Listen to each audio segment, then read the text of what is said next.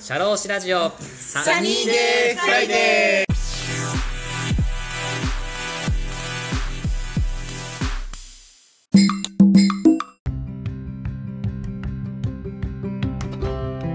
はい、こんにちは、田村陽太です。今日もね、一人語り会をしていきたいと思います。今日のテーマはですね、言いにくいことほど先に伝える重要性についてお話をしたいなと思います。私はもうパスポートは更新しようとしておりまして、あの、まあ、じゅうねんものをこの前申請したんですけども、えっと、いつ取ったかな？ にせんじゅうよねんに、えっと、パスポートじゅうねんのやつを申請しまして、そこからまた、もう今にせんにじゅうよねんになってるので、もうじゅうねんが切れそうなんですね。なのでちょっとあの、更新をしようと今しています。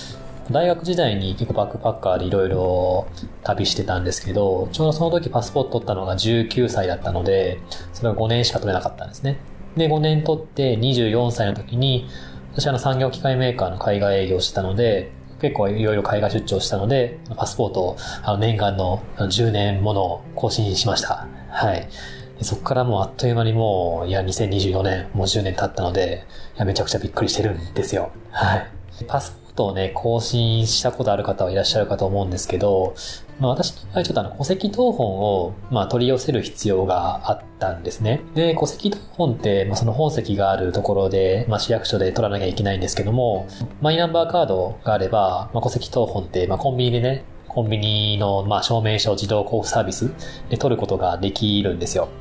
で、私もともとマイナンバーカード持ってたので、まあ当然ね、まあ申請できるもんだと思ってたんですけど、よくよく、まあ見てみると、事前にコンビニであの利用登録しなきゃ使えないってことに気づきましてですね、今ちょっといろいろその利用登録の申請をしてるっていう最中でございます。いや、もっと早く気づけばよかったなとかめちゃくちゃ思うんですけど、まあ、そういう風な感じでパスポート申請がちょっと今止まってるっていうような状態になってます。で、この自動交付サービスのあの利用登録申請で、ちょっと私はやっぱり、あの、なんですかね、ちょっとイラッとしたというか、ことがありまして、皆さんやったことありますかね？マイナンバーカードで、その自動交付サービス、まあ、コピー機で、まあ、登録していくんですけど、やっていくわけですよ。で、まあ、本籍とか、まあ、戸籍筆頭者とか、あとそのマイナンバーカードに書かれている情報っていうのをコピー機にあの入力していって、で、戸籍謄本をこのコピー機で使えますよって形で申請していくように準備するわけですよ。で、私もね、まあ、まあ、仕方ないから、まあ、利用登録申請をしようと思って、まあ、意気揚々と、まあ、ボタンをね、押していったわけですよ。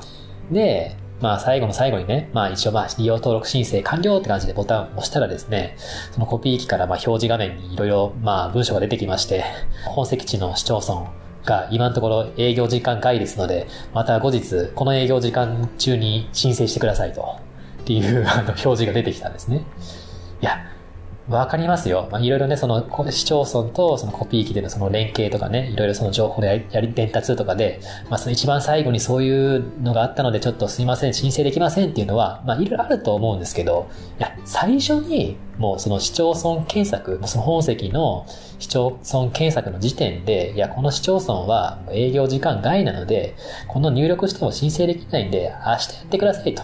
言ってくれれば、もう僕はね、全然イラッとしなかったんですよ。めちゃくちゃもういろいろマイナンバーカードのなんか情報がやら、こう、本籍の住所を長いこと打ち込んだりとか、めっちゃ頑張って、まあ、コピー機のね、なんか打ち込みもすっごい難しくて、なんか変換やら、一時削除とかいろいろ結構大変だったにもかかわらず、一番最後の最後に、いや、営業時間外ですって言われたのが、いや、めっちゃくちゃイラッとしたんですね。いや、これイラッとしたのはどこにぶつかればいいかわかんないんですけど、めちゃくちゃイラッとしたんですよ。やっぱり、まあ、これは私はもう今回サービスを受けた側なので、やっぱそれはもう先に言っといてほしかったなと思ったんですよ。いや、言いにくいことだと思うんですよ。思うんですけど、先に言っといてほしいなと思ったんですよ。これをね、私がサービスを、まあ、まあ、する側の立場としても、やっぱり私がまあ、社労、社労士業をね、していますので、そのサービスをする側としても、やっぱり言いにくいこととか、後々なんかトラブルになりそうなことは、やっぱ先に言っておいた方がいいなと、めちゃくちゃ強く思いました。で、ちょっとまあ、前置きがね、長くなりましたけど、言いにくいことほど先に伝える重要性ということでね、今日はこんなテーマでお話をしていきたいなと思います。言いにくいことほど先に言うべきなのはなぜかということで、まあ、メリットをね、まあ、みっつ私大きくあったので、ちょっとお話ししていきたいと思うんですけど、まずひとつはですね、その相手のまあ、期待のハードルが高すぎて、やってくれたことに対しての満足しないことっていうのを防ぐ意味でも重要かなと思います。この前も多分、ポッドキャストの収録でお話ししたと思うんですけど、相手のね、期待のハードルが高すぎて、自分がしたサービスがその相手の満足するような段階に至ってなくて、不満に思うってことってまああるじゃないですか。なので、もう実際にそのサービスをする前に、あ私はあのこのサービスをするにあたって、まあ、こういうことはできないかもしれませんとか、あこの辺はちょっとうちの方では責任取れませんとか、その言いにくいことを先に言っとくってことは、その相手の期待のハードルを下げとくっていう意味でもめちゃくちゃ重要かなと思ってます。まあ、背伸びしすぎないってことですよね。どうしてもやっぱお客さんを取ろうとして、まあ自分、今の自分よりもよく見せようみたいなことって、ビジネスだけじゃなくて、まあプライベートでもいろいろあると思うんですけど、まあ自分の等身大でできること、自分の組織でできることは何なのか、これはやっぱでき、できないなって思うことは正直にできませんとか言うっていうのは、もうめちゃくちゃ重要かなと私は思いました。はい。で、二つ目は、この入り口で悪いことをやっぱ事前に分かっていれば、行く途中であったりとか、出口とかも、やっぱ気をつけてくれるもんだと思うんですよ。まあ、例えば、まあ、ジャングルとかに入るじゃないですか。で、まあ、ジャングル入るときって、まあ、いろいろね、まあ、獣のなんか鳴き声とか、うーとか、なんかすごい怖そうだな、みたいな感じで、ちょっと入るのためらったりするじゃないですか。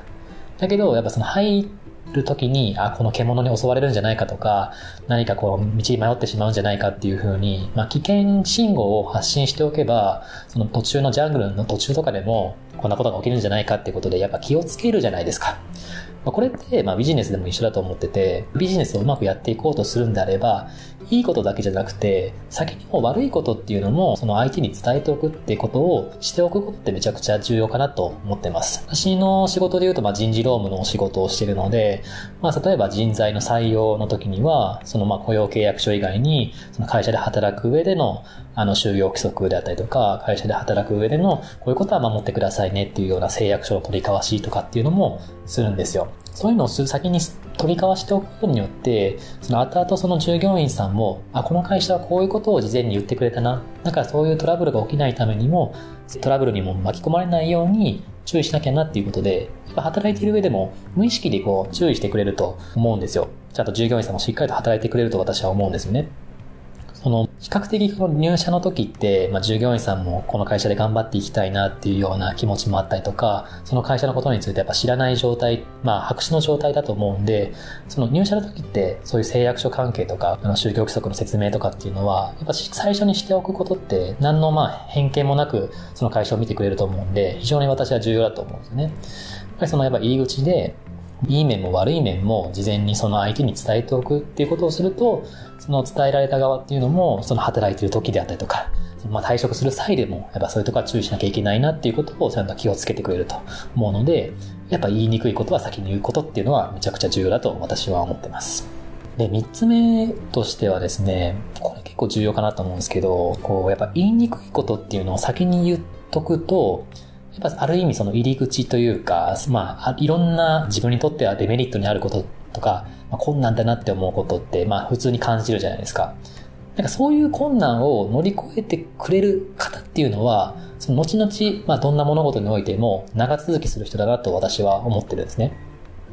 まあ、例えば私のまあ社労士業でおいても、まあ顧問先さんに人事労務のアドバイスしていくんですけど、まあ事前に私言っとくんですよね。はい。あの、うちの社労士事務所は本当に小規模でやってるので、あの、本当に事務手続きを間違いなくやってくださいとか、給与計算を本当にしっかりやってくださいとか、納期はちょっと早めにやって出してくださいとか、まあそういう本当に社労士業務に、社労士業務をメインで、あの、依頼したいのであれば、うちじゃなくて、大手の社労士法人さんとかの方がしっかりやってくれると思うんで、いいと思いますっていうふうには、まあ私 言, 言うんですよ。いろいろお客さんのヒアリングをさせていただいた中で、あ、もしその、その件について、あの、本当重視するのであれば、うちじゃなくて他のとこがいいかもしれないですよとか、もしかしたらそれ最大限頑張ろうとするんですけど、あの、ご期待に応えられないかもしれませんっていうような形で、まあ、先ほどのお話とも一緒かもしれないんですけど、まあ、等身大というか、まあ、できる自分たちの組織の範囲内でできること、で、無理にできないことに関しては無理ですっていうことっていうのは、本当に大事かなと思ってます。それで困難なことをこう事前にお客さんに伝えておいて、それでもうちでお願いしますっていう風に言ってくれる方って比較的長続きするなって私はまあ正直実感としては思ってます。はい。そういう風な考え方に転換したのもまあいち、にねんなんですけど、やっぱそういう方がいいなと思いますし、なんか受注して後々こうトラブルになることよりも、最初の条件めちゃくちゃ厳しくして、あともう何にも起こりませんでした。別にそのお客さんもゲットできなかったし、何も起こりませんでしたっていう方が本当ハッピーだなと、本当にめちゃくちゃ思います。あの、自分たちの組織で、あの、貢献できるとか、お役に立てるお客さんっていうのは本当決まってると思うので、その自分たちではお役に立てないなと思ったことに関しては素直にすいませんということとかは本当に大事かなと思ってます。で、まとめなんですけれども、結構ね、あの繰り返しになってしまうかもしれないんですけど、やっぱり私もね、気持ちはわかるんですよ。その言いにくいことっていうのを事前にお客さんに伝えるっていうのはやっぱ心理的に嫌な気持ちになるじゃないですかね。まあ、例えば自分たちができませんっていうことによってお客さんから逃げられてしまうとか、お客さんから営業が取れなかったっていうことってまあ考えたりするじゃないですか。あとやっぱそれを正直に私たちはできませんって事前に言うことによって、お前らやる気あんのかっていうことで怒られたらどうしようみたいなことって思われたりする気持ちはすごいわかるんですよ。だけど、先ほど言いましたけど、やっぱこの後々ね、トラブルになるよりかは、最初の条件厳しく言って、何も起こらなかったっていう方が、本当幸せだと私は思ってるので、そういうのは、まあ、気持ちをまあ入れ替えて言うようにはしてますね。はい。まあ、これサラリーマンとかだったら別に、自分たちのね、やるべき役割っていうのがある程度こう組織化されてたら、まあ決まってると思うんで、まあ自分たちはできないって言ったことに対して他の方がカバーしてくれるってことはあると思うんですけど、やっぱりね、私たちの小規模でやってる会社っていうのは、まあ自分たちの代わりが他にいっぱいいるかというといないわけで、じゃあどこで誰がそれをカバーしていくかって言ったら、まあその目の前のお客さんに対して、私はできます、できませんっていうふうに、はっきりこう意思表示をしていくってことが、非常に私は重要かなと思ってるんですね。そういうのは本当になんか嫌だな、相手のお客さんに伝えるのは嫌だなっていう気持ちはすごいわかるんですけど、もうそれはもうはっきり言うっていう習慣、先に悪いことを伝えるっていう意識づけはしていった方がいいなと私は思ってます。はい。まあそのね、先に悪いことを伝える際の意識づけで重要なことっていうのは、まあ何個かあるかなと思ってまして、やっぱりこう言わなかったらその自分たちのリスクになるっていうことは何なのかなっていうのを普段からこう洗い出ししておくことっていうのは重要ですね。まあ、それはもう事前のね、お客さんとの打ち合わせの際に、あ、これは言っといた方がいいなってことは何個かピックアップして、私の方ではまあ例えばあの打ち合わせの時にはこうメモ書きしてたりするんですけど、あとはまあお客さんのね、まあ、経営者の方とか人事労務担当者の方の言い回しとかその考え方とか、どんなことを大事にしてるのかとかこう聞いた中で、あ、これは言っとかないと後々トラブルになるなっていうことは、まあ、強弱つけて言うようにはしてます。まあ、強弱つけてっていうのははっきり言うべきことは言うし、ちょっと曖昧にしとくことは曖昧にしとくとかっていうような形でするようにはしてますね。で、まあ、あとはね、もう先ほども言いましたけど、その自分たちの印象をよく見せようとしないっていうことですね。まあ、うちは小規模でやっていくイメージでやっていこうっていうふうに思ってるので、まあ、そのね、組織でやるべき、やった方が生産性が高くなるよ、サービスの質も上がるよっていうようなことに関しては、うちでやるよりかは他の社労士さんの方がいいですよっていうような正直に伝える。で、逆に言うと私たちの方でできることっていうと、経営者の方が悩んでいることであったりとか、その従業員さんが人事労務担当者としてやっていく中で、どう対応したらいいのかとか、どう従業員さんと接したらいいのかっていう、まあそういうコミュニケーションとか、相談対応の方のアドバイスに関しては積極的にやっていきたいなと思っているので、そういうお客さんであれば引き続きまあやっていきたいなというふうには言ってますね。